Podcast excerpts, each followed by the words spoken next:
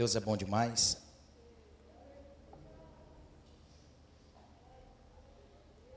Glória a Deus. Deus é maravilhoso.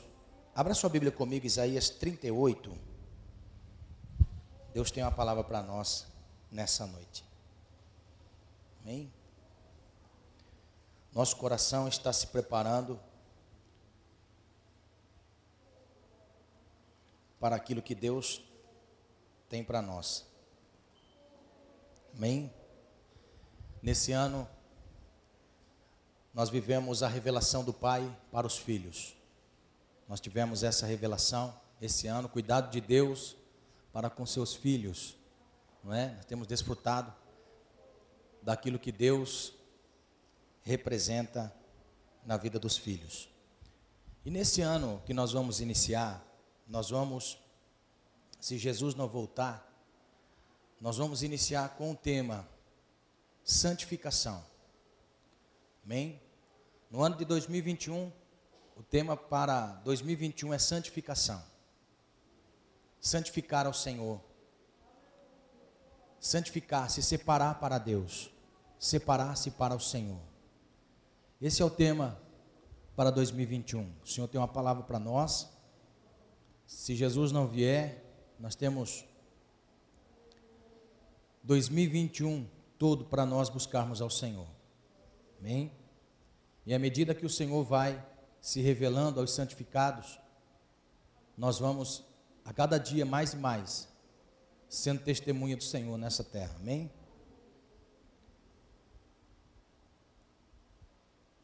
Isaías 38, verso 1.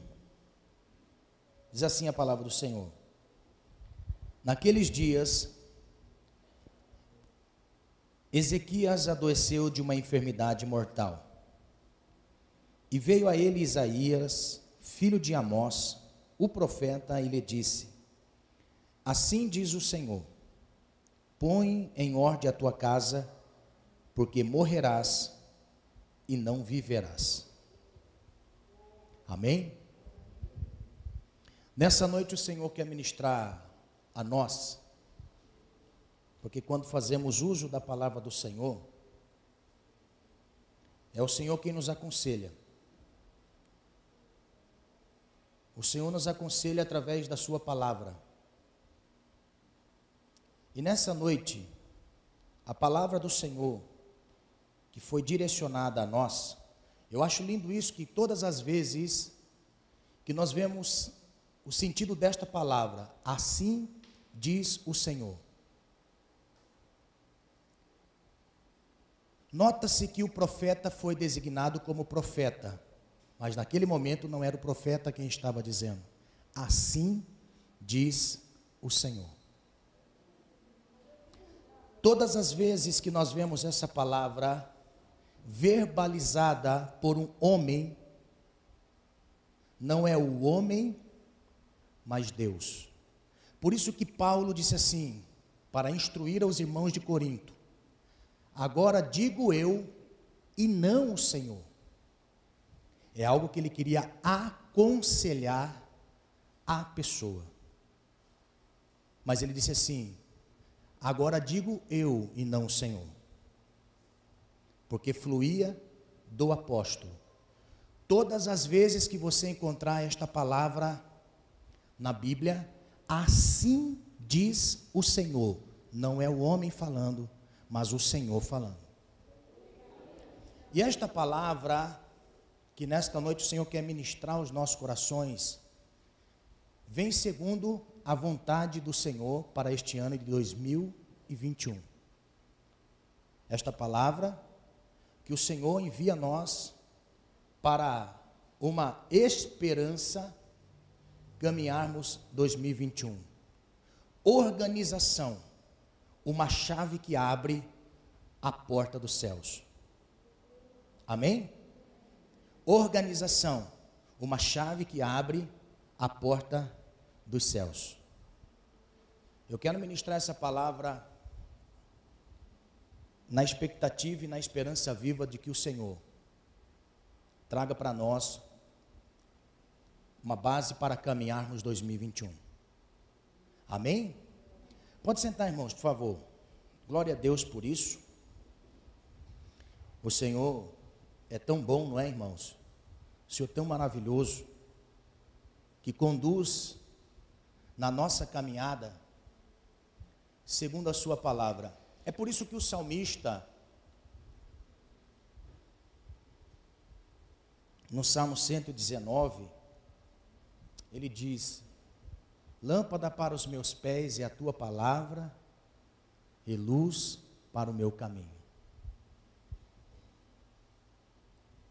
Nós encontramos a base para caminharmos quando nós temos a palavra do Senhor como base na nossa vida.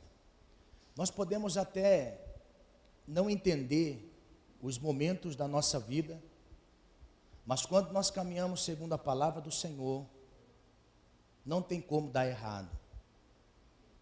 Não tem como errar. E quando nós fazemos a leitura desse texto de Isaías 38, a princípio ela põe medo. A princípio, ela traz para nós um medo de que todos nós venhamos a acertar e não errar. E quando nós passamos a não observância, logo vem em mente, Deus vai pesar a mão. Ai, Deus vai pesar a mão. Mas o sentido desta palavra deixada por Isaías como testemunho da vida de um homem não traz para nós um significado de que Deus é mau. Não, Deus não é mau. Deus é clemente, misericordioso. Se olharmos Isaías 38, nós vamos pensar que Deus, Ele é mau. Porque se nesse texto tem uma palavra de uma orientação a um rei que olhando para a sua conduta fez tudo certo. O rei Ezequias fez tudo certo. Ele caminhou no temor do Senhor, destruiu os altares de Baal, destruiu os altares de Balins. Ezequias foi um rei que trouxe o entendimento à nação de que servir ao Senhor é a melhor coisa da vida. Então, analisando o texto que faz referência à vida de Ezequias, chegando nessa, nesse verso de que Deus havia dito a Ezequias: põe a tua casa em ordem, porque morrerás e você não vai viver desta enfermidade, você não vai sair. A Bíblia mostra esse texto de uma forma que Deus ouve a oração de alguém que, mesmo com uma sentença dada por, pelo Senhor, pode usufruir da misericórdia. Esse texto também mostra para nós que, sendo servo do Senhor, ele sempre usa alguém com um propósito para nos direcionar ao caminho.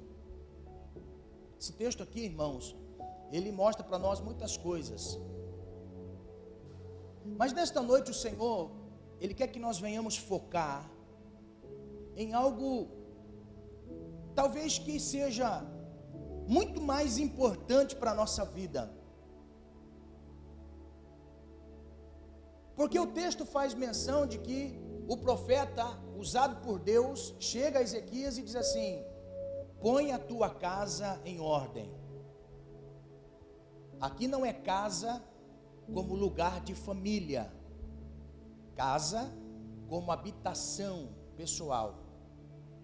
Aqui não está falando sobre casa, haja vista que a casa de Ezequias seguiu o caminho do temor ao Senhor.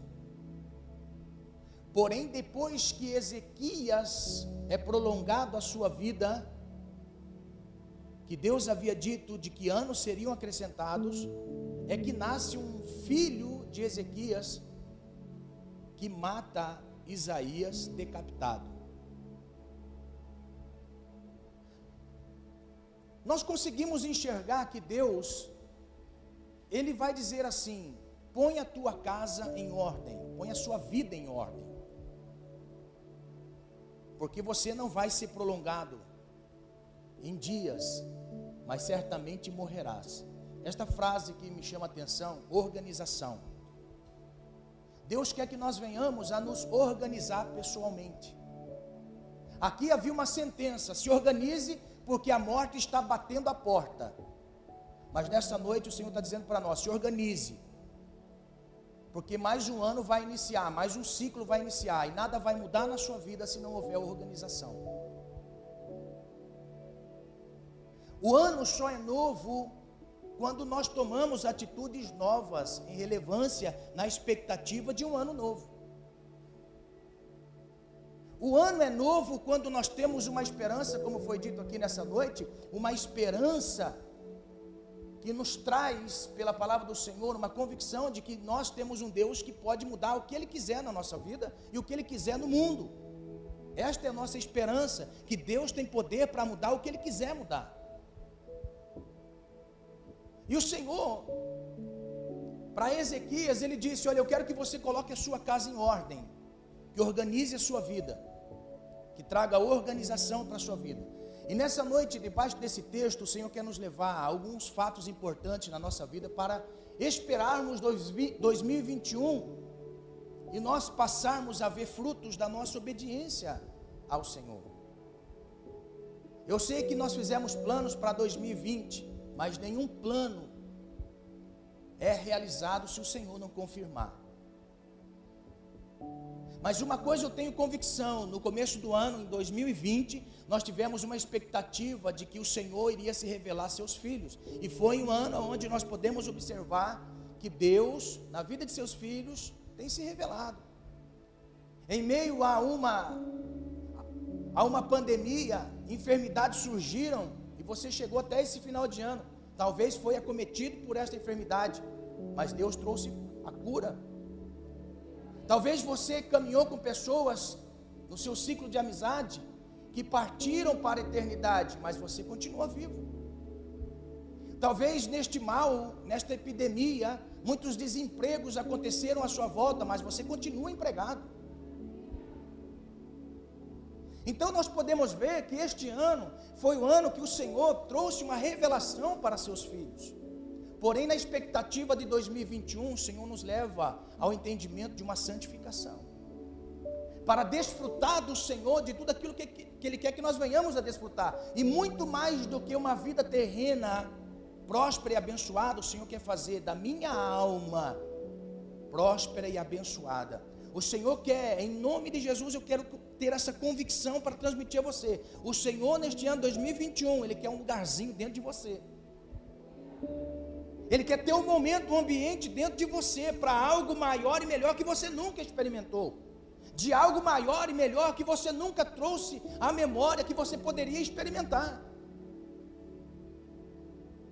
E quando nós temos esta viva esperança, olhando para a palavra de Deus, que é o que me dá base, irmão, se perguntar para mim assim, pastor, o que é que dá base para o Senhor caminhar? Palavra de Deus. Porque se não fosse a palavra de Deus, eu estaria aqui ministrando. Porque convencer a si mesmo de uma obra de santificação e proximidade com o Senhor é difícil, por isso que o Espírito de Deus está em nós. Agora imagine convencer pessoas. Imagine convencer pessoas. Se não fosse a palavra do Senhor em mim, eu não conseguiria estar aqui de pé trazendo para você esta convicção de que nós precisamos ter um lugar de separação para o Senhor em nossas vidas, para desfrutar de tudo que Deus quer ser em nós, não apenas dar para nós, mas ser em nós, ser em nossa família, ser em nossa sociedade. Aleluia! É a palavra do Senhor, então o Senhor quer que nós venhamos nos organizar.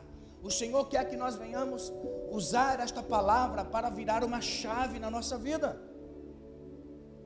Assim como o carro precisa ligar a chave e virar a chave para dar partida, assim a nossa vida espiritual também, nós precisamos virar a chave para dar partida e funcionar. Aleluia. Amém. Que o Espírito de Deus, através desta palavra, possa fazer você virar chave e neste ano de 2021 fazer você funcionar, em nome do Senhor Jesus, naquela área que você precisa funcionar, naquela área que você precisa ver uma intervenção de Deus. Esta chave tem que ser virada para que você possa funcionar.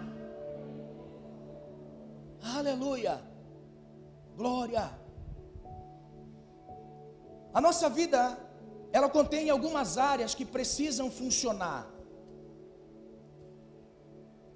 Além de nós sermos um ser espiritual, somos um ser físico e precisam muitas coisas funcionarem para nós tocarmos aquilo que é espiritual.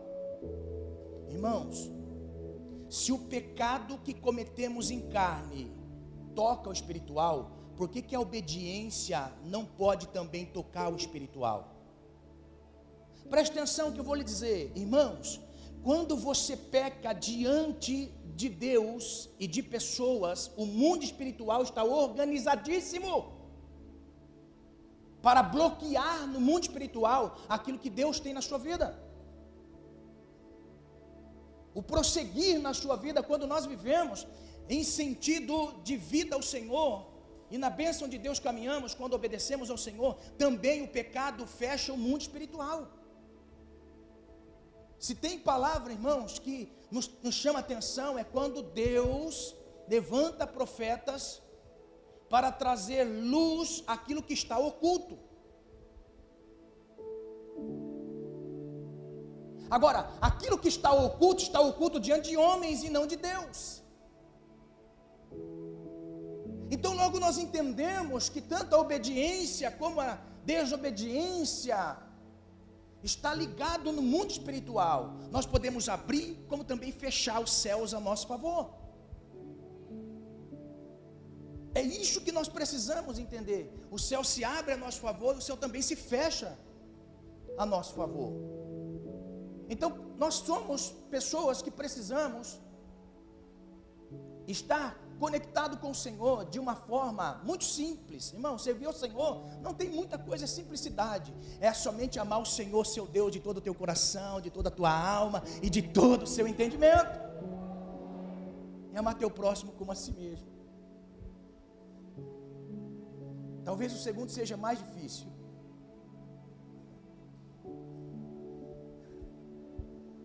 Nós somos um ser e, e temos três áreas da nossa vida que Deus quer nos ensinar que precisamos organizar, botar a casa em ordem. Nós precisamos botar a casa em ordem, porque podemos, irmãos, fazer sacrifícios, mas se a casa não estiver em ordem, nós temos três fases da nossa vida, três áreas: fase espiritual ou área espiritual e ministerial. Nós temos a área financeira e a área familiar. Três áreas da nossa vida que precisam de organização. Não tem como funcionar nestas áreas se não observar qual é o requisito que Deus quer que nós venhamos caminhar para funcionar nessas três áreas. Não tem como eu ser aquilo que Deus quer que eu seja se não entender princípios espirituais. E não tem como a minha família ser aquilo que eu quero que seja se não entrarmos por aquilo que Deus aconselha que sejamos. Não tem como a minha vida financeira funcionar se nós não entrarmos por aquilo que Deus quer que nós venhamos a funcionar. Nós precisamos nos organizar para ver a mão de Deus a nosso favor. Nestas áreas da nossa vida, e nós precisamos nos atentar para aquilo que Deus quer nos aconselhar. Porque aqui é o Senhor. Quando a Bíblia mostra para nós a palavra que foi verbalizada, depois escrita por alguém, ela faz, ela traz vida quando o Espírito de Deus me impulsiona a vivê-la. A vida abundante está, o segredo está em colocar em prática aquilo que está no papel. É isso que é uma luta constante em nós. Estou dizendo porque eu sou homem. É uma luta constante em mim. Viver aquilo que Deus quer que eu viva. Mas a partir do momento que nós podemos dizer até para nós: Senhor, eu não gosto de fazer isso, mas eu vou fazer porque está na Sua palavra. Amém? Então, dessas três áreas que nós temos, a vida espiritual, ministerial, financeira e familiar, ela mostra para nós a vontade de Deus. Se eu perguntar assim, qual é a vontade de Deus para a sua vida?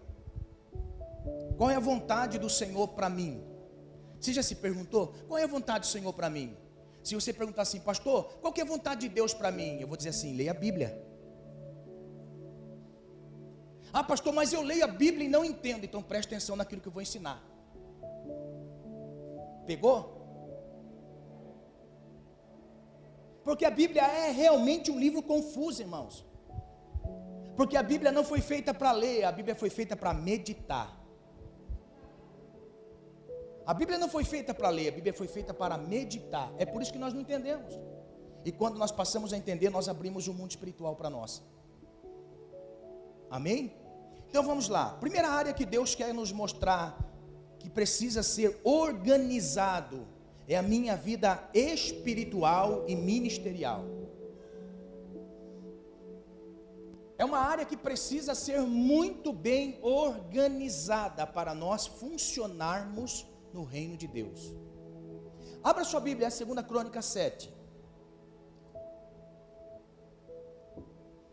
2 Crônicas, capítulo 7, no verso 14. Diz assim: E se o meu povo, que se chama pelo meu nome, se humilhar, orar, buscar a minha face e se converter dos seus maus caminhos, então eu ouvirei dos céus, perdoarei os seus pecados e sararei a sua terra. Olha a organização que Deus espera de seus filhos. Para que eu seja uma pessoa bem-sucedida espiritualmente que eu não venha ter o desânimo e a forma de se expressar o meu ânimo em servir ao Senhor. Quantas pessoas no ano de 2020 eu ouvi sussurrar: Estou sentindo Deus tão longe de mim, estou sentindo tão fraco, estou desanimado. Neste ano de 2020 foi o ano onde nós experimentamos coisas que nunca na vida nós poderíamos experimentar. 2020 foi um ano onde coisas na nossa vida aconteceram que nós nunca imaginaríamos acontecer. Eu nunca imaginei participar de uma Santa Ceia online. Eu nunca imaginei na minha vida um tempo onde seriam feitos decretos para que não pudesse haver aglomeração de pessoas no ambiente igreja. Eu nunca imaginei isso. Eu nunca imaginei, nestes anos de fé, que um dia eu pudesse experimentar um momento como esse. Eu nunca imaginei. Como também neste ano de 2020, por um distanciamento social, nós também passamos a experimentar um distanciamento espiritual. Espiritual. Porque quando nós olhamos para esse texto na Bíblia, o verso que antecede mostra que Deus disse a Salomão: Se eu cerrar os céus, ou seja, se aquilo que está conectado comigo, porque eu, isso aqui é muito interessante e importante nós observarmos. O que, que Jesus disse para Pedro quando teve aquela revelação do que era igreja? As portas do inferno não prevaleciam contra ela porque foi uma revelação que o Pai trouxe a Pedro. Olha só, os céus se fecharam, irmãos, 400 anos para a nação de Israel. 400 anos há de lacuna entre Malaquias e Mateus. 400 anos em que a última palavra que Deus disse para Malaquias foi: fecha a porta do templo, porque eu não quero mais receber o sacrifício de vocês. Foi a última mensagem que Deus dá aos judeus. Eu quero que feche a porta do templo e que não haja mais sacrifícios. Olha, irmãos, neste período interbíblico, que é uma lacuna de 400 anos, Malaquias e Mateus, neste período, Deus em silêncio. Mas agora, nos tempos em que Cristo trouxe a mensagem do reino, Deus brada na terra. Por uma revelação daquela que Deus deu a Pedro, e Jesus testifica: olha, Pedro, esta foi uma revelação de meu pai, diretamente de meu pai, não passou nem por mim, foi uma revelação que você teve do Pai. Aleluia! Nós podemos entender que esta, este bloqueio, este silêncio de Deus, agora tem voz, como o salmista diz: Senhor, já é hora de tu falar em nosso meio, já é hora em tu falar, Senhor. Então nós temos uma revelação. Agora olha o que Jesus vai dizer para Pedro: Pedro, a partir de agora, tudo que você ligar na terra será ligado no céu. Ai. Tudo que você ligar na terra, Pedro, agora vai, vai ligar no céu. E tudo que você desligar da terra será desligado do céu. Então, logo nós entendemos que céu e terra têm conectividade. A conexão entre céu e terra. Agora, olha só. A minha vida espiritual também faz sentido quando estou ligado em Deus. Eu estou ligado em Deus. Estar ligado em Deus é manter um relacionamento com o Senhor. Porque Deus sempre vai estar na sua posição. Somos nós quem saímos da posição.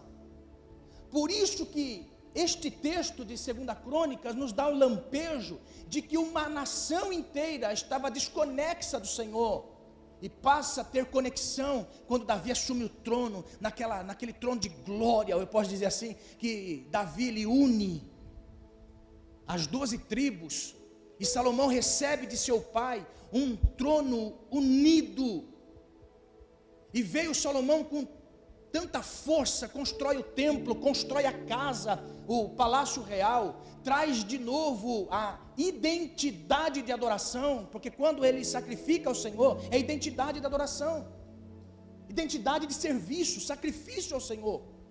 Naquela época era de animais, hoje é um culto racional. Pegou?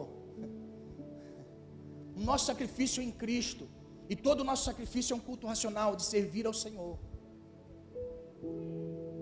Você prestou atenção que este ano nós tivemos distanciado de pessoas. E neste embalo de distanciar de pessoas, nós distanciamos de Deus. Você consegue entender que quando há esse distanciamento do Senhor, o Senhor fecha o céu? Irmão, isso é notório. Fechar o céu é algo notório. Por isso que veio Deus para Salomão e disse assim: Se eu cerrar os céus, ou seja, essa conectividade, essa participação de Deus na terra usando pessoas. Se eu fechar o céu e não houver chuva, se ordenar aos gafanhotos, olha quanta coisa. Aí entra no 14. Mas se meu povo, olha só, se meu povo estiver organizado, se meu povo entender princípios de organização para que o espiritual toque, não existe nenhum desmantelado que experimente coisas novas de Deus. Não existe. Então Deus começa a colocar para nós princípios. Se o meu povo que se chama pelo meu nome se orar, se humilhar, se converter dos seus maus caminhos, então eu vou ouvir dos céus, vou perdoar o pecado e sarar a terra. Mas olha só, irmãos, eu vejo que este ponto de organização é para aquilo que nós já fazemos no Senhor. Porque se você pegar os versos que antecede no verso 14, irmãos, olha só, no verso 4 e 5, abre a sua Bíblia, verso 4 e 5, olha o que nós temos que Salomão fez com toda a nação. Se organizaram e se você pegar o capítulo 7, você já vai ver que os primeiros versos, Deus derrama uma glória, irmão. Quando eles começam a tocar, está aqui o texto. Deus derramou uma glória tão tamanha quando eles começaram a louvar. Por quê? Porque tudo estava organizado, sacerdote consagrado, levita consagrado, harmonia na instrumentação, as vozes entoaram na terra e o céu recebeu, de forma que a glória encheu o templo e as pessoas foram cheias de tanta força de Deus que eles não conseguiam parar em pé. Está aí o texto. Mas por quê? Porque tinham corações dispostos dispostos a servir ao Senhor. Olha só, no verso 4 e verso 5, o sacrifício não era só fazer o que foi pedido. Aqui o texto mostra para nós que Deus não espera que nós venhamos fazer somente aquilo que Ele pediu a nós para fazermos. Porque olha o que a Bíblia vai dizer para nós que Salomão fez. E o rei e todo o povo ofereciam sacrifícios perante o Senhor. E o rei Salomão ofereceu sacrifícios de bois, 22 mil bois. Meu Deus. Depois, a Bíblia vai mostrar para nós. E de ovelhas, 120 mil. E o rei e todo o povo consagraram a casa do Senhor. E os sacerdotes, segundo as suas turmas, estavam em pé, como também os levitas com os instrumentos músicos do Senhor, que o rei Davi tinha feito, para louvarem o Senhor, porque a sua benignidade dura para sempre. Quando Davi louvava pelo ministério deles, e os sacerdotes tocavam as trombetas de fronte deles, e todo Israel estava em pé. Agora, olha o que Salomão vai fazer. E Salomão santificou o meio do pátio que estava diante da casa do Senhor, porque ali tinha ele oferecido os holocaustos e a gordura de sacrifícios pacíficos, porque o altar de metal que Salomão tinha feito não poderia caber o holocausto e a oferta de manjares e a gordura. Você consegue ver? Olha só, Deus pediu para que fosse construído um altar, quando no tabernáculo no deserto, para se queimar os sacrifícios. Porém, agora nós estamos diante do cenário do templo do Senhor, que era por muitas vezes maior do que o tabernáculo. A tenda era pequena, mas o templo era suntuoso e grande. E Deus mandou Moisés construir um altar na medida correta. Por isso Salomão constrói na medida correta o altar de sacrifício. Por quê? Porque ali era ofertado um sacrifício anual e sacrificado diariamente pequenos animais. Olha só, Deus ordena que fosse construído um altar de sacrifício. O que fez Salomão? Salomão preparou mais de 20 mil bois, 120 mil ovelhas, e disse assim: Este altar aqui é pequeno para aquilo que nós estamos fazendo para Deus.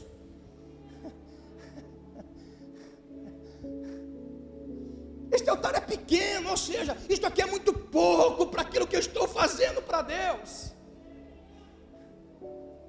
Deus me pediu que eu fizesse isso. Deus está aqui o altar do sacrifício, mas este altar não vai caber todo o sacrifício que nós separamos para ti.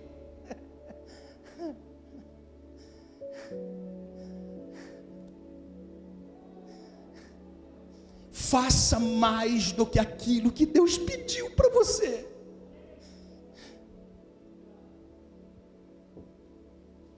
Este ano foi o ano onde muita instabilidade, irmão, na minha cabeça passou muita coisa. Neste ano de 2020, minha cabeça passou muita coisa, por quê? Porque tivemos plano de fazer, meu Deus, vamos fazer, vai vir pessoas. Senhor, vai, vamos fazer, mas vai ter muita gente. A minha cabeça no aniversário da igreja, meu Deus do céu, não vamos fazer muita coisa, vamos fazer pouca coisa, vamos convidar pouca gente, porque olha a aglomeração, meu Deus do céu. Está entendendo? Esse ano foi isso na nossa mente o ano todo. Mas irmão, eu creio em 2021. Nós temos que fazer muito mais do que o Senhor nos pediu. Senhor, o altar é pequeno para todo sacrifício, então nós vamos consagrar o pátio do templo, meu Deus do céu. Nós vamos consagrar o pátio do templo, nós vamos fazer muito mais do que o Senhor pediu para nós. Irmão, você imagina no dia, o sacrifício, aquele fogo queimando, aquele cheiro de carne queimada subindo, você imagina? Meu Deus do céu. Olha só, a Bíblia vai mostrar para nós que Salomão começa a preparar o povo. Então, verso 7 e verso 10. Olha o que diz o verso 7 e o verso 10. Ao 10. Então Salomão santificou o pátio da casa do Senhor, que tinha oferecido os holocaustos e sacrifícios pacíficos, porque o altar de metal que Salomão havia feito não poderia caber holocausto, oferta de manjares e a gordura. E assim, naquele tempo, celebrou Salomão a festa, grave comigo, sete dias, ou seja, todo Israel unido sete dias. Depois a Bíblia começa a dizer para nós: e todo Israel com ele, uma grande congregação, desde a entrada de Amate até o rio do Egito. E ao dia oitavo celebraram o dia da restrição, porque sete dias celebraram a consagração do altar e sete dias de festa. Olha quantos dias nós temos. Nós temos 21 dias de reunião solene, sacrificando ao Senhor em holocausto, celebrando a Deus em cânticos. Meu Deus do céu! Celebrando em cânticos ao Senhor. E no dia vigésimo terceiro do mês, o rei deixou ir o povo para as suas tendas, alegres e de bom ânimo, pelo bem que o Senhor tinha feito a Davi, a Salomão e a seu povo Israel. Você já percebeu que o que oferecemos ao Senhor, irmão? O que oferecemos ao Senhor é muito pouco. Você já percebeu que num culto passou de 15 minutos depois que acaba o culto, tem pessoas que levantam e vão embora para casa? E quer ser cheio do Espírito, quer ser cheio de Deus, quer ser cheio de sabedoria e entendimento para ministrar, orar pelos enfermos, consagrar a pessoas. Nós precisamos, irmãos, fazer muito mais do que o Senhor pede a nós. Ah, pastor, mas no dia de amanhã tem que todo mundo trabalhar. Ou aquele povo não trabalhava, não. 23 dias na congregação. Ah, 23 dias consagrando e celebrando. Imagine, irmão, haja música, haja cântico, haja momento de celebração, haja comida para aquele povo. Imagine. A Bíblia diz que depois de 23 dias, ou de 21 dias, no 23 dia, Salomão fala assim: povo, podeis voltar às suas tendas, porque o Senhor esteve conosco.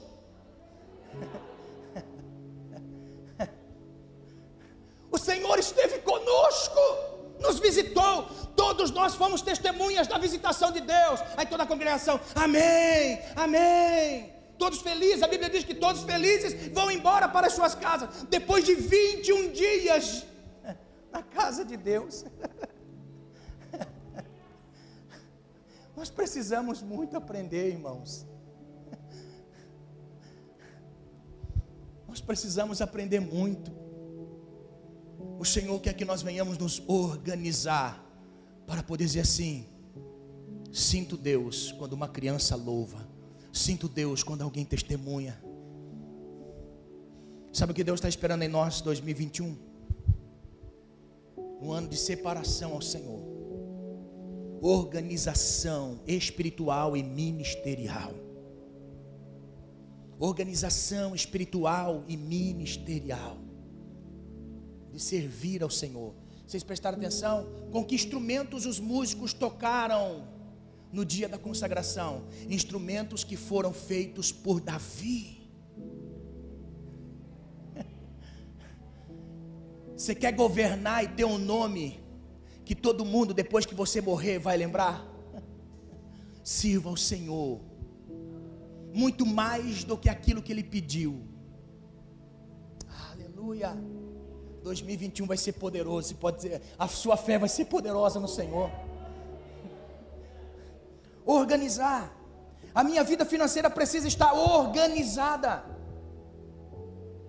A minha vida financeira, irmãos, todos nós pudemos experimentar nesses dias de pandemia uma crise financeira que rodeou o mundo e tocou pessoas. Quando nós falamos de vida financeira, é muito peculiar falarmos pessoalmente às pessoas, porque se a família A sofreu de uma maneira, a família B sofreu de outra maneira, a família C foi tocado pela enfermidade, foi tocado pelo desemprego, foi tocado pelo mal da sociedade. Enfim, quando nós falamos de vida financeira, temos que ser cautelosos porque isso não são regras que se dá às pessoas. Quando falamos de vida financeira, por quê? Porque em cada casa todo mundo sabe aonde aperta. Em cada casa tem um, um parâmetro de medida para cada família. Família A gasta com mais isso, família B gasta com mais isso, família C gasta com mais isso. Mas olhe só, a Bíblia mostra para nós um padrão, um padrão daquilo que Deus quer para a nossa vida financeira. Por isso Ele colocou para nós algumas coisas dentro da Sua palavra. Eu sei que não é tudo pelo tempo, mas vou dar alguns princípios para se organizar financeiramente. Primeira coisa para se organizar financeiramente. A Bíblia mostra para nós em Provérbios capítulo 3, verso 9 e verso 10, olha que coisa interessante. Provérbios capítulo 3, verso 9, verso 10. Diz assim: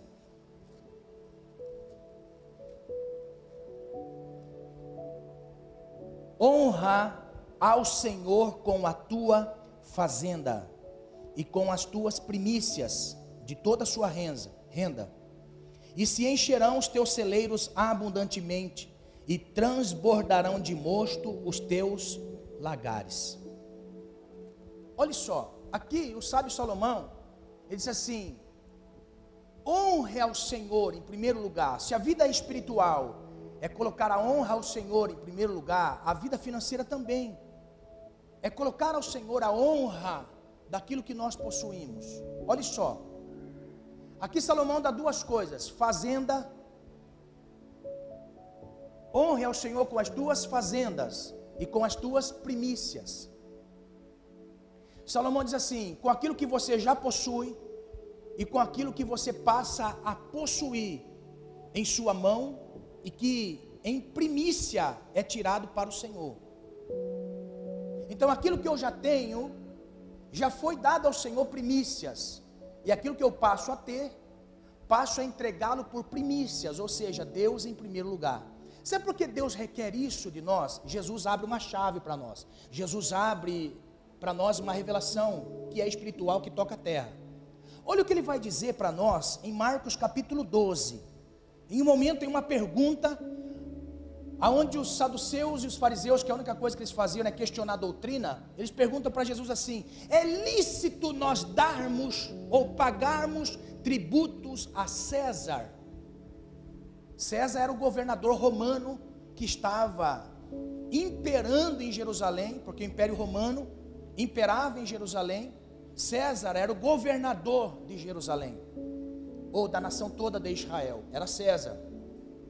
Então, a moeda, a esfinge da moeda, era uma moeda romana, que tinha dois lados como a nossa. De um lado tinha a figura de César, e do outro lado tinha a numeração monetária de Roma. É tão interessante isso, porque quando eles iam ofertar no templo, eles tinham que trocar as moedas romanas pelas moedas do templo. Quem é que fazia isso? Muito conhecido na Bíblia, um discípulo de Jesus, Mateus.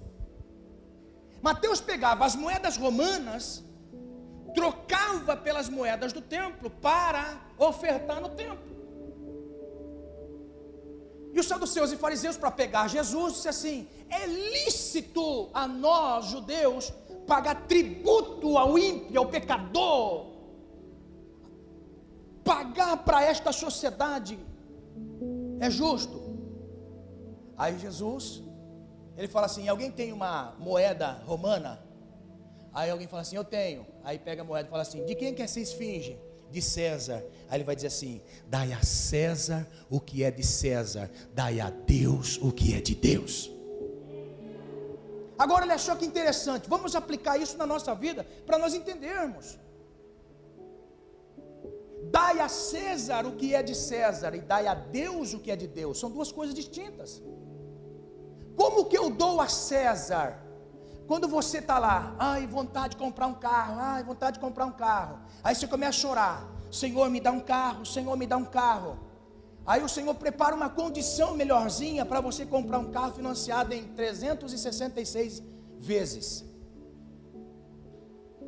Ó, aí você vai lá e compra. Os juros deste veículo você está dando a quem? Para Deus? Você está dando para César. Sem saber. Sem saber, você está dando para César aquilo que é de César. Está entendendo?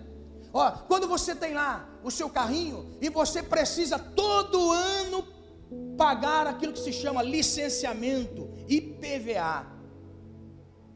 Todo ano, mês de janeiro, fevereiro e março, você vai lá para César. César, está aqui aquilo que é teu.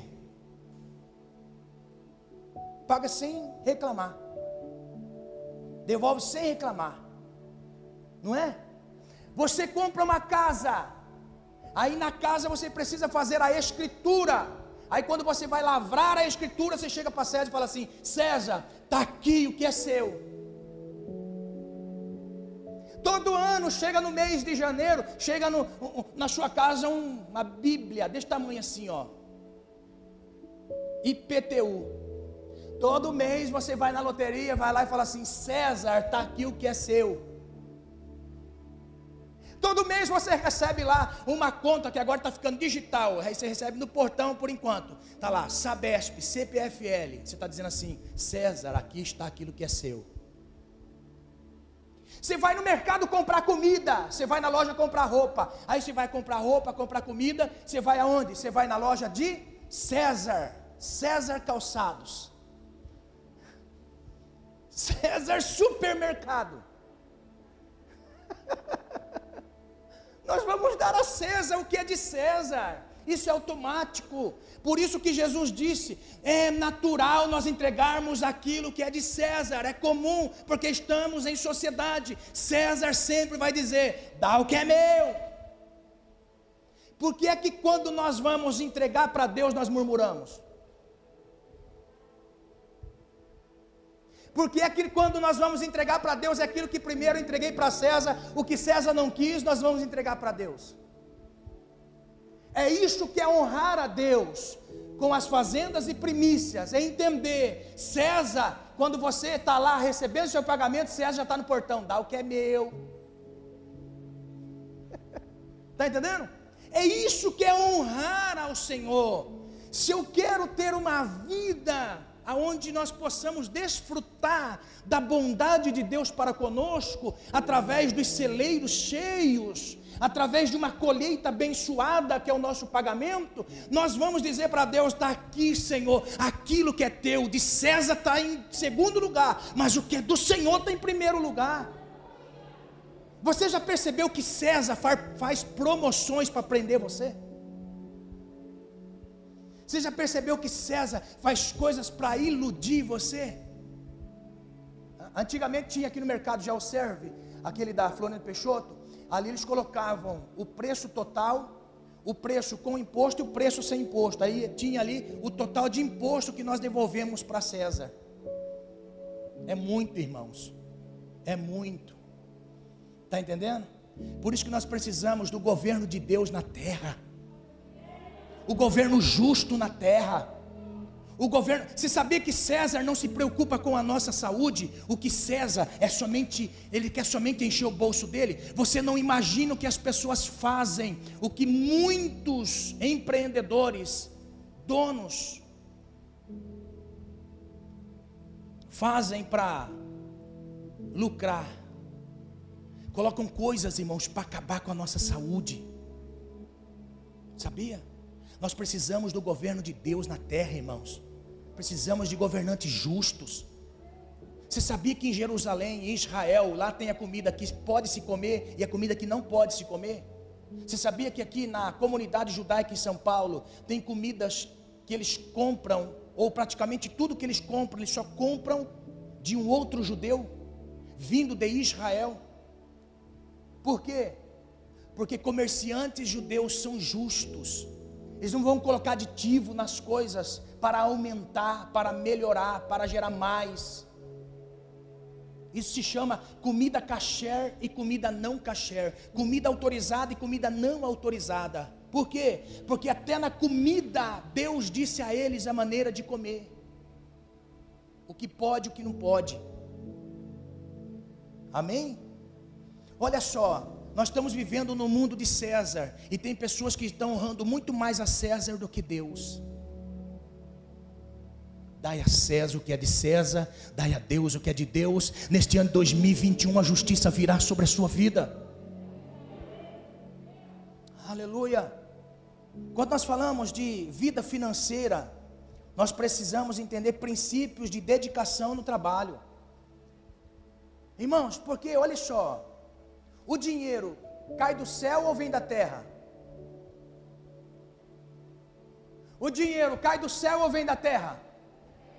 Olha só, quem que paga o seu salário, Deus ou a terra? A terra.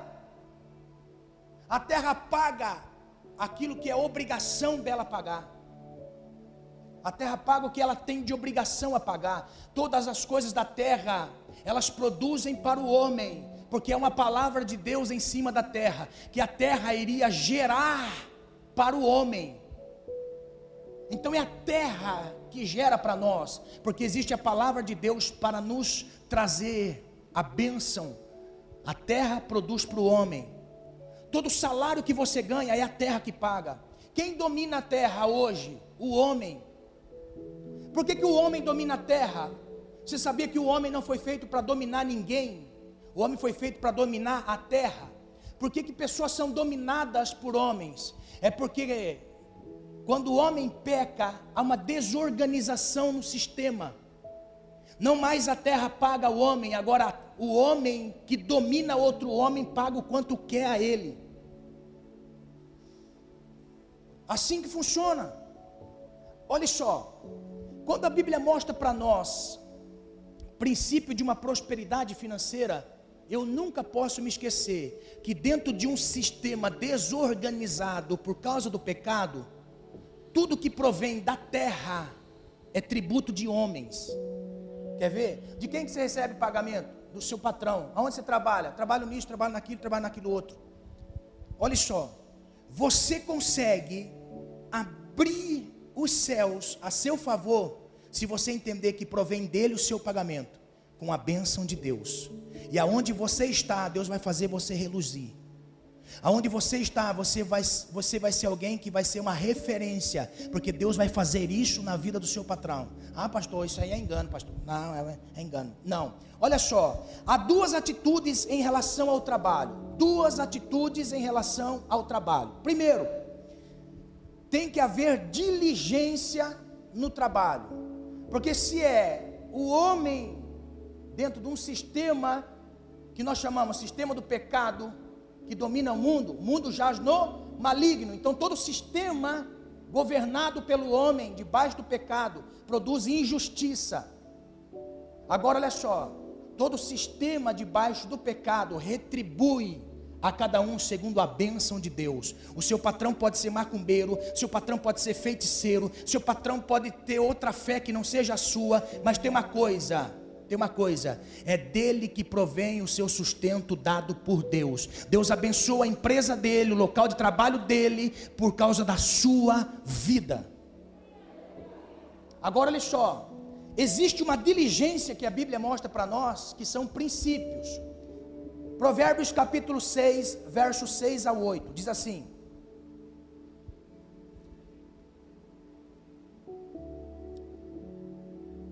Vai ter com a formiga, ó preguiçoso. Olha para os seus caminhos e ser sábio. A qual não tendo superior, nem oficial, nem dominador, prepara no verão seu pão, na cega e ajunta o seu mantimento. Olha o que Salomão vai dizer.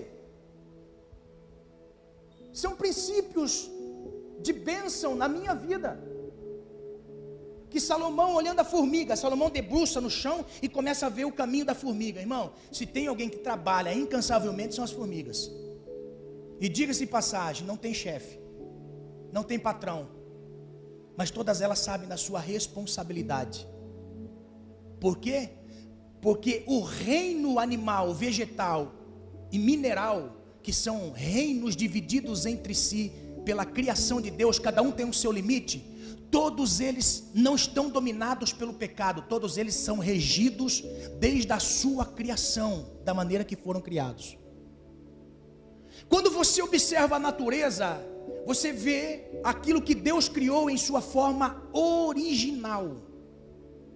Quando Salomão deita e começa a observar a formiga, ele começa a olhar um princípio maravilhoso dentro de um reino que não existe nenhuma das operárias que trabalham preguiça. Salomão olha e fala assim: Meu Deus do céu, uma leva uma florzinha maior que ela, outro leva um graveto maior que ela, e, e, todos estão. Você já percebeu que, na, irmão, olha só que coisa interessante. Você já percebeu que quando as formigas no seu caminho, elas vêm, uma na contramão, a outra na outra mão, e vem, e vem, e vem, uma bate com, com assim. É como se estivesse dando um beijinho.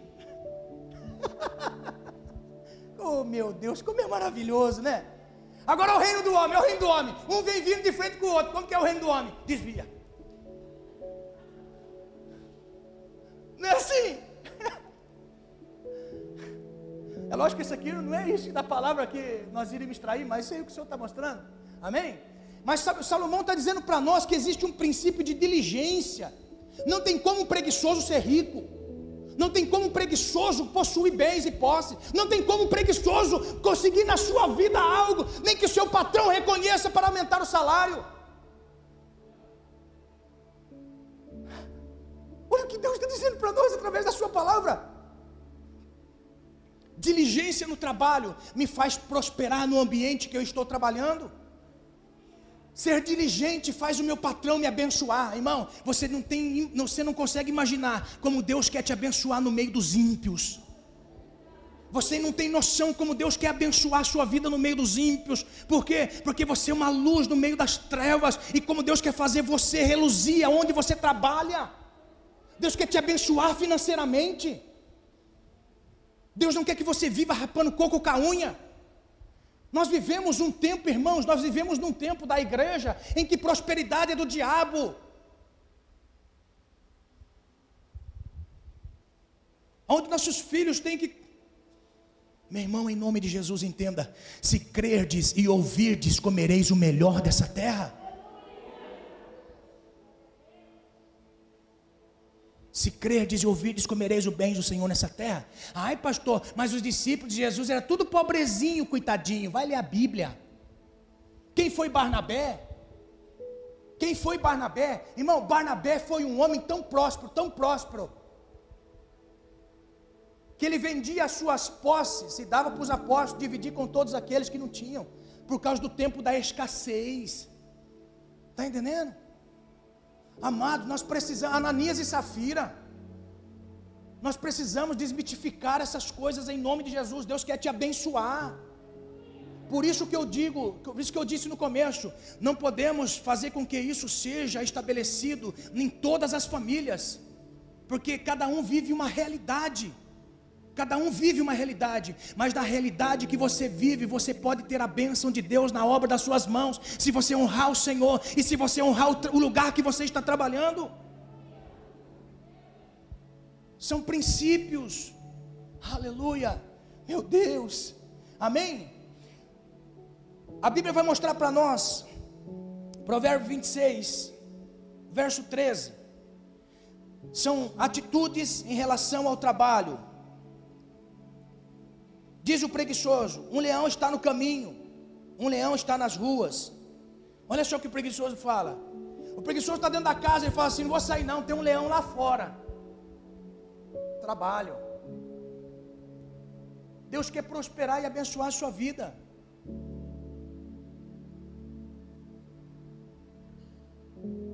Deus quer prosperar e abençoar a sua vida em nome de Jesus vai para a luta, trabalhe no seu trabalho de forma que o seu patrão, seu chefe, honre você no meio das pessoas.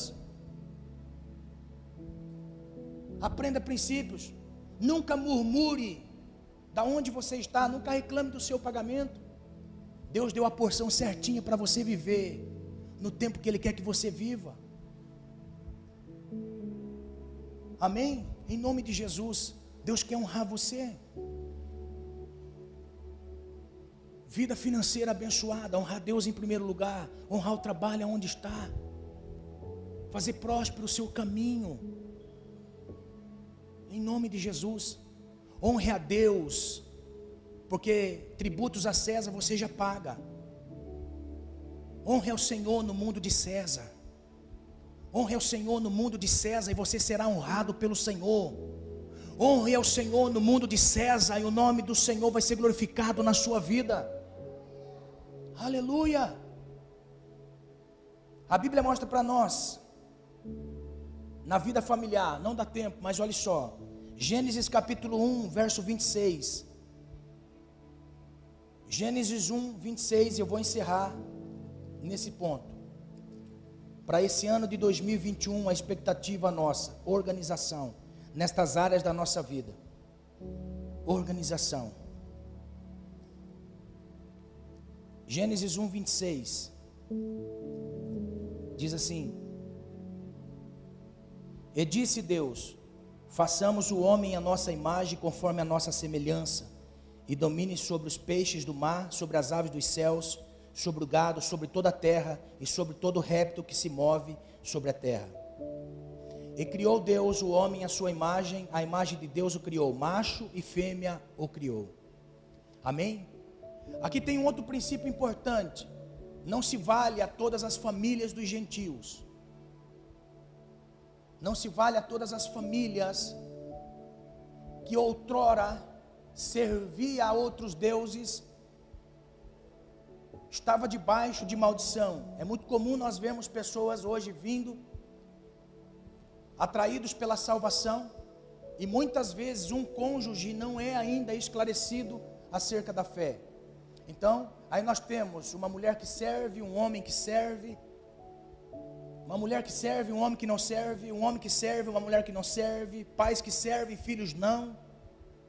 Então isso não se aplica a todas as famílias. Por isso que há um entendimento maravilhoso, é que através da graça que foi revelada a um, outros também são tocados e movidos e também são incluídos depois nessa graça através de um testemunho de vida. Por isso que é muito dificultoso generalizar assunto família. Quando nós generalizamos assunto família, nós estamos trazendo um perigo muito grande, porque talvez eu possa estar ministrando a uma mulher que apanha do marido. Há uma mulher que sofre por causa do vício de bebida, das drogas. Há um marido que, ao inverso, também sofre porque agora confessa a fé. É raro, mas existe. O homem que agora passa a servir ao Senhor e a sua mulher não. É um julgo desigual. Então não posso aplicar um ensino generalizado e dizendo essa daqui é a doutrina. Aí a irmã fala assim: "Mas pastor, eu estou apanhando meu marido". É dificultoso demais generalizar a família. Por isso que são tratados caso a caso. Então, aqui está um princípio do mandamento de Deus. Quando Deus cria todas as coisas, você observa que Deus dá autoridade para dominar sobre todas as coisas criadas, mas aqui não tem autoridade do homem sobre a mulher e nem a mulher sobre o homem, não manda. Não, aqui eu mando. Não tem nem de um e nem de outro. Está aqui o texto. Deus só manda o homem dominar as coisas criadas, mas não manda dominar pessoas. Só passou a dominar pessoas. Sabe qual foi o primeiro dominador na Bíblia? Foi Nimrod. Nimrod dominou pessoas para um intento satânico, fugir da ira de Deus. Ele dominou através da persuasão da palavra. Ele prendia as, as pessoas através das palavras. Então a Bíblia não mostra para nós esta autoridade de domínio, mas de um entendimento de relacionamento, de respeito e amor.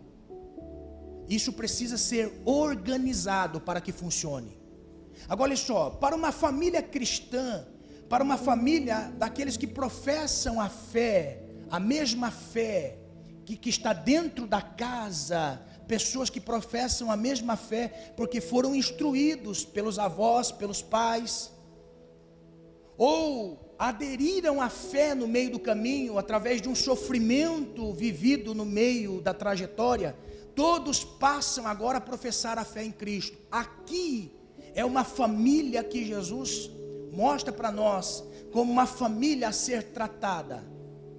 Por isso, não se trata de julgo desigual de ambas as partes ou domínio de homem sobre mulher exacerbado como nós vemos hoje. Haja visto, irmão, você já percebeu que esse sistema de domínio é terrível? Por que, que há mortes trágicas no meio de famílias hoje quando se acaba um relacionamento? Porque o homem acha que ele tem domínio sobre a mulher, ele domina, ele aprisiona a mulher, seja psicologicamente, seja fisicamente. Ele aprisiona de forma a dizer assim: é minha propriedade, faz agora o que eu quero. E a Bíblia não fala isso. A Bíblia fala de um relacionamento de pessoas saudáveis espirituais e que passa a gerar filhos espirituais saudáveis. Então, quando a Bíblia mostra, não existe domínio do homem, o domínio da mulher. A mulher fala, aqui sou eu que mando. Aqui o homem fala, sou eu que mando. Aqui os fala, sou eu que mando. Não, é um relacionamento de organização. A família tem que, tem que estar organizada. E, e Deus sabe a maneira correta de organizar uma família, irmãos. Na base do amor e do respeito. Olha só o que a Bíblia começa a dizer para nós, ou a Bíblia mostra para nós, que não há esse domínio, propriedade. Aqui mando eu, aqui mando eu. Não. É um relacionamento de organização, de amor no Senhor. Eu amo o Senhor, por isso eu te respeito. Os pais dizem aos filhos: Eu amo vocês porque eu respeito e amam a Deus. Os filhos amam os pais porque amam a Deus. É isso que nós precisamos entender nestes dias. Respeitar em amor, estar organizado, cada um como uma engrenagem, estar organizado, respeitando um ao outro. Irmão, é prazeroso estar do lado de família assim. É prazeroso estar do lado de família assim. Agora, o pecado que dominou a mente de muitos, nos faz enxergar de outra maneira. É por isso que, mesmo nós estando na igreja, não conseguimos desfrutar do que Deus quer que desfrute na família. Por quê? Porque uns conheceram a Cristo depois que casou, não é? Aí aquela diferença. Mas quando esta harmonia do Espírito Santo na família, onde ninguém domina ninguém, todo mundo é um laço de amor e respeito, tem a bênção de Deus esta organização familiar. Olha o que a Bíblia vai dizer para nós, ó, para nós, marido, a nossa classe aqui, a nossa. Efésios capítulo 5, verso 25. Aí Deus está falando assim: Fernando, abre bem o seu ouvido que eu quero falar com você agora. Abre bem. Fala, Senhor. Vós, maridos, amai vossas mulheres como também Cristo amou a igreja e a si mesmo se entregou por ela, para santificar purificando com lavagem de água pela palavra, para apresentar a si mesmo igreja gloriosa, sem mácula, nem ruga, nem coisa semelhante, mas santa e irrepreensível. Nós, marido, da nossa classe, temos que amar essa criatura que está do seu lado aí. Tem vezes que não dá vontade de amar.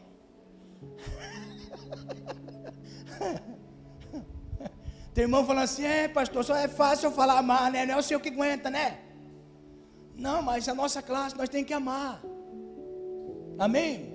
Tem que amar nossas esposas. Agora olha só, se perguntar assim, Paulo, por que é que nós temos que amar a nossa esposa? Aí vai falar, porque Cristo amou a igreja. Cristo amou a igreja. Agora, quem é a igreja? Sou eu e você. Aonde eu e você estava? Todo levado à breca. O que, que Jesus fez? Eu amo você do jeito que você está. Eu vou santificar você. Aleluia! Isso é o amor de Cristo nos tirando de lá. Aí vai dia após dia. E aquele amor, irmão, vai sendo modelado em nós. A princípio nós não queremos amar. Como Jesus também no princípio, acho que não queria nos aceitar. Mas Ele amou a cada um de nós a levar a viver uma santificação progressiva. Ame a sua esposa. Ame ela. Honre ela Honre a sua esposa, ame ela. Irmão, não é fácil amar, mas também não é impossível. É quando nós estamos dispostos a dizer assim, ó, cidadão, morra para você, ame, ame, ame. Para fluir no amor é só o Espírito de Deus em nós, amém? Irmãos, homem e mulher são duas coisas antagônicas, distintas. Você nunca vai conhecer uma mulher e você nunca vai conhecer um homem. Um homem e uma mulher, irmãos, são distintos em tudo, em tudo, em tudo, distinto em tudo. Não é? Mulher gosta de uma coisa, homem gosta de outra. Não tem como. Irmã, quando você vê o marido lavando o carro, calma. Marido, quando você vê a mulher comprando as coisas, calma. São duas coisas distintas. Ame a sua esposa. E não é fácil, mas também não é impossível. Eu ultimamente eu tenho amado mais. Tem alguma coisa mudando em mim, irmão. Amém? Tem alguma coisa mudando em mim e parece que cada dia eu tô, tô mais apaixonado que aquela zóia azul ali. Ela briga comigo, mas eu, eu falo assim, eu amo você. Eu amo demais. Eu falei para ela, esse dia atrás eu cheguei em casa, irmão. Agostinho, acho que ela aprendeu com a Sânia, viu?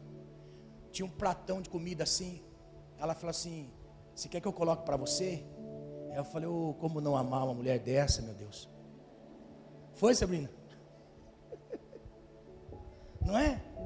Ei, irmão, faz cada coisa gostosa para me comer na hora do almoço, que eu não estou comendo na fábrica, eu estou comendo em casa. Eu falo assim: Não tem como não amar, irmãos. Não é?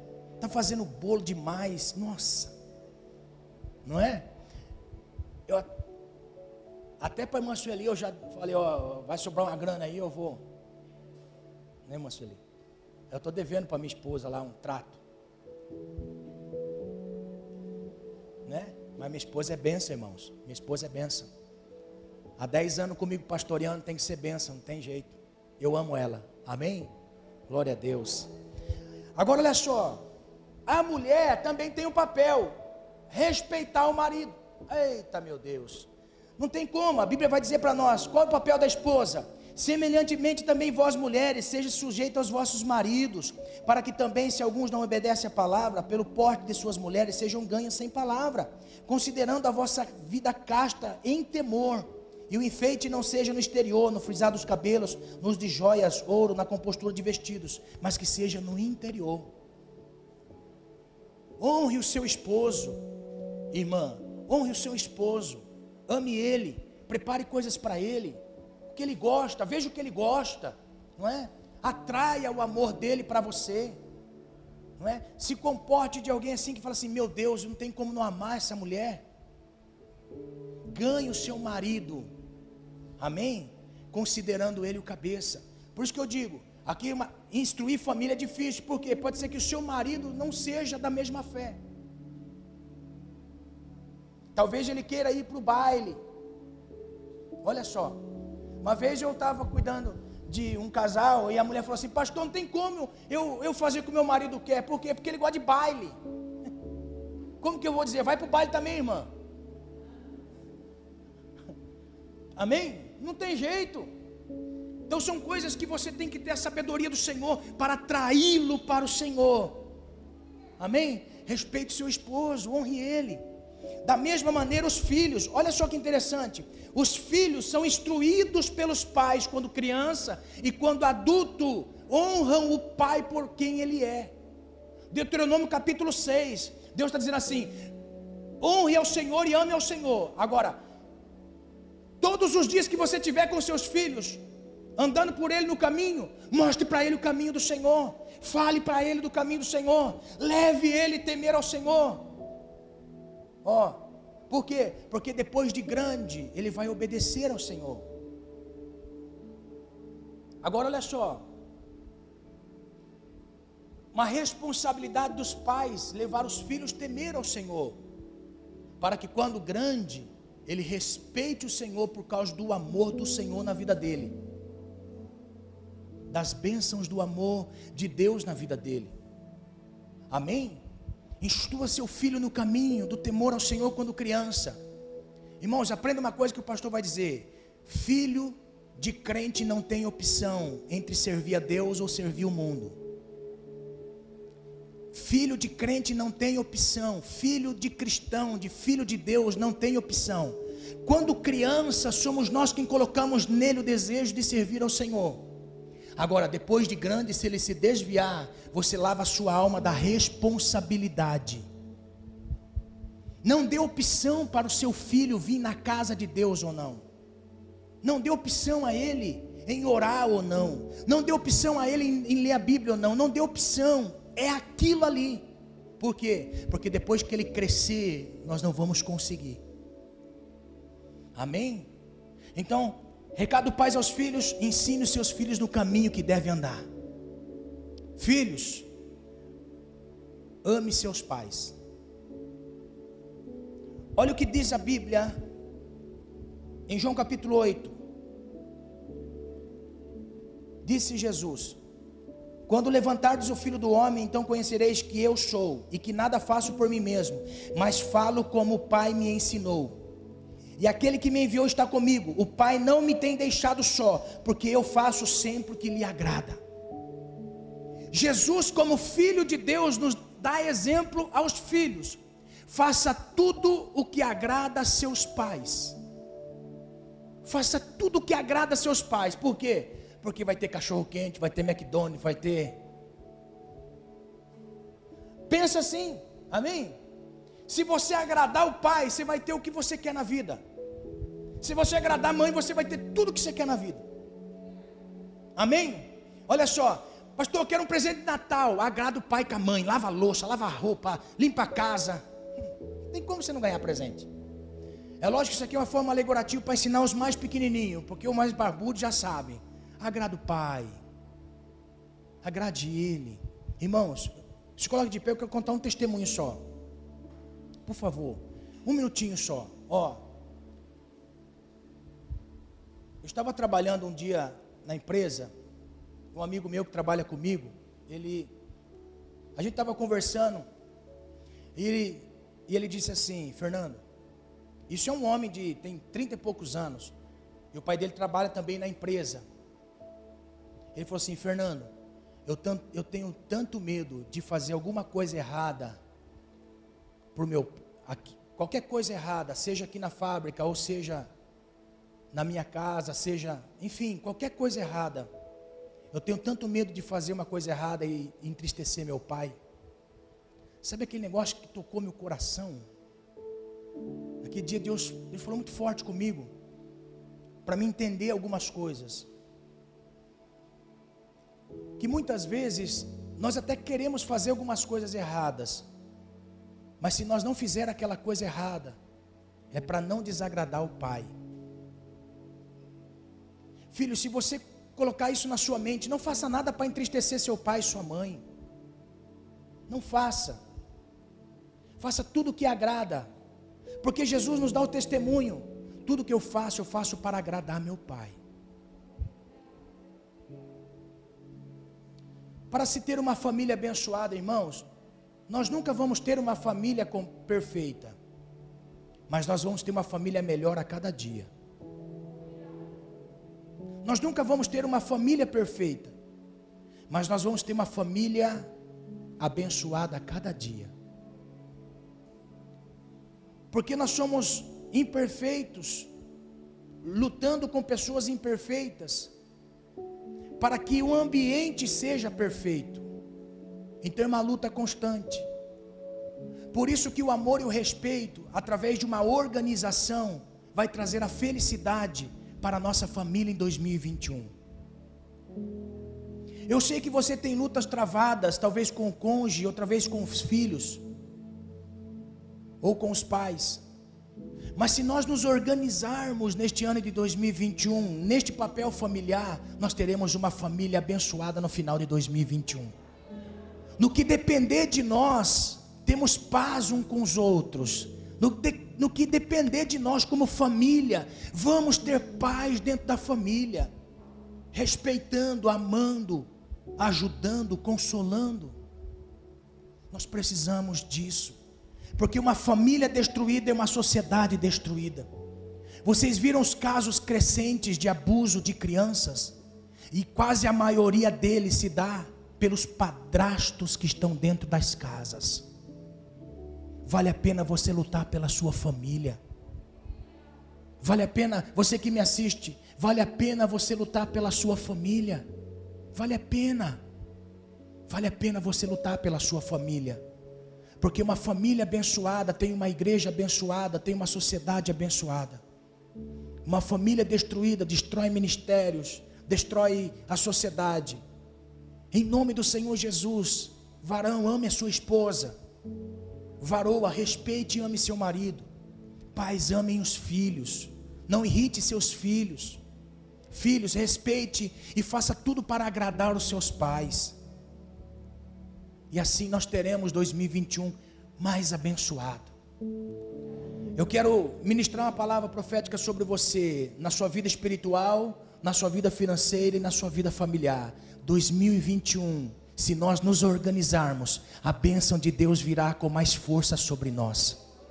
Com mais força sobre nós solidificados nesta palavra do Senhor, nós teremos os céus a nosso favor. Nós ligamos na terra e também ligamos no céu. Que nós teremos uma família abençoada, que nós seremos abençoados financeiramente e que nós seremos espirituais mais e mais neste ano de 2021. Aleluia, em nome de Jesus, a organização abre a porta dos céus. Aleluia.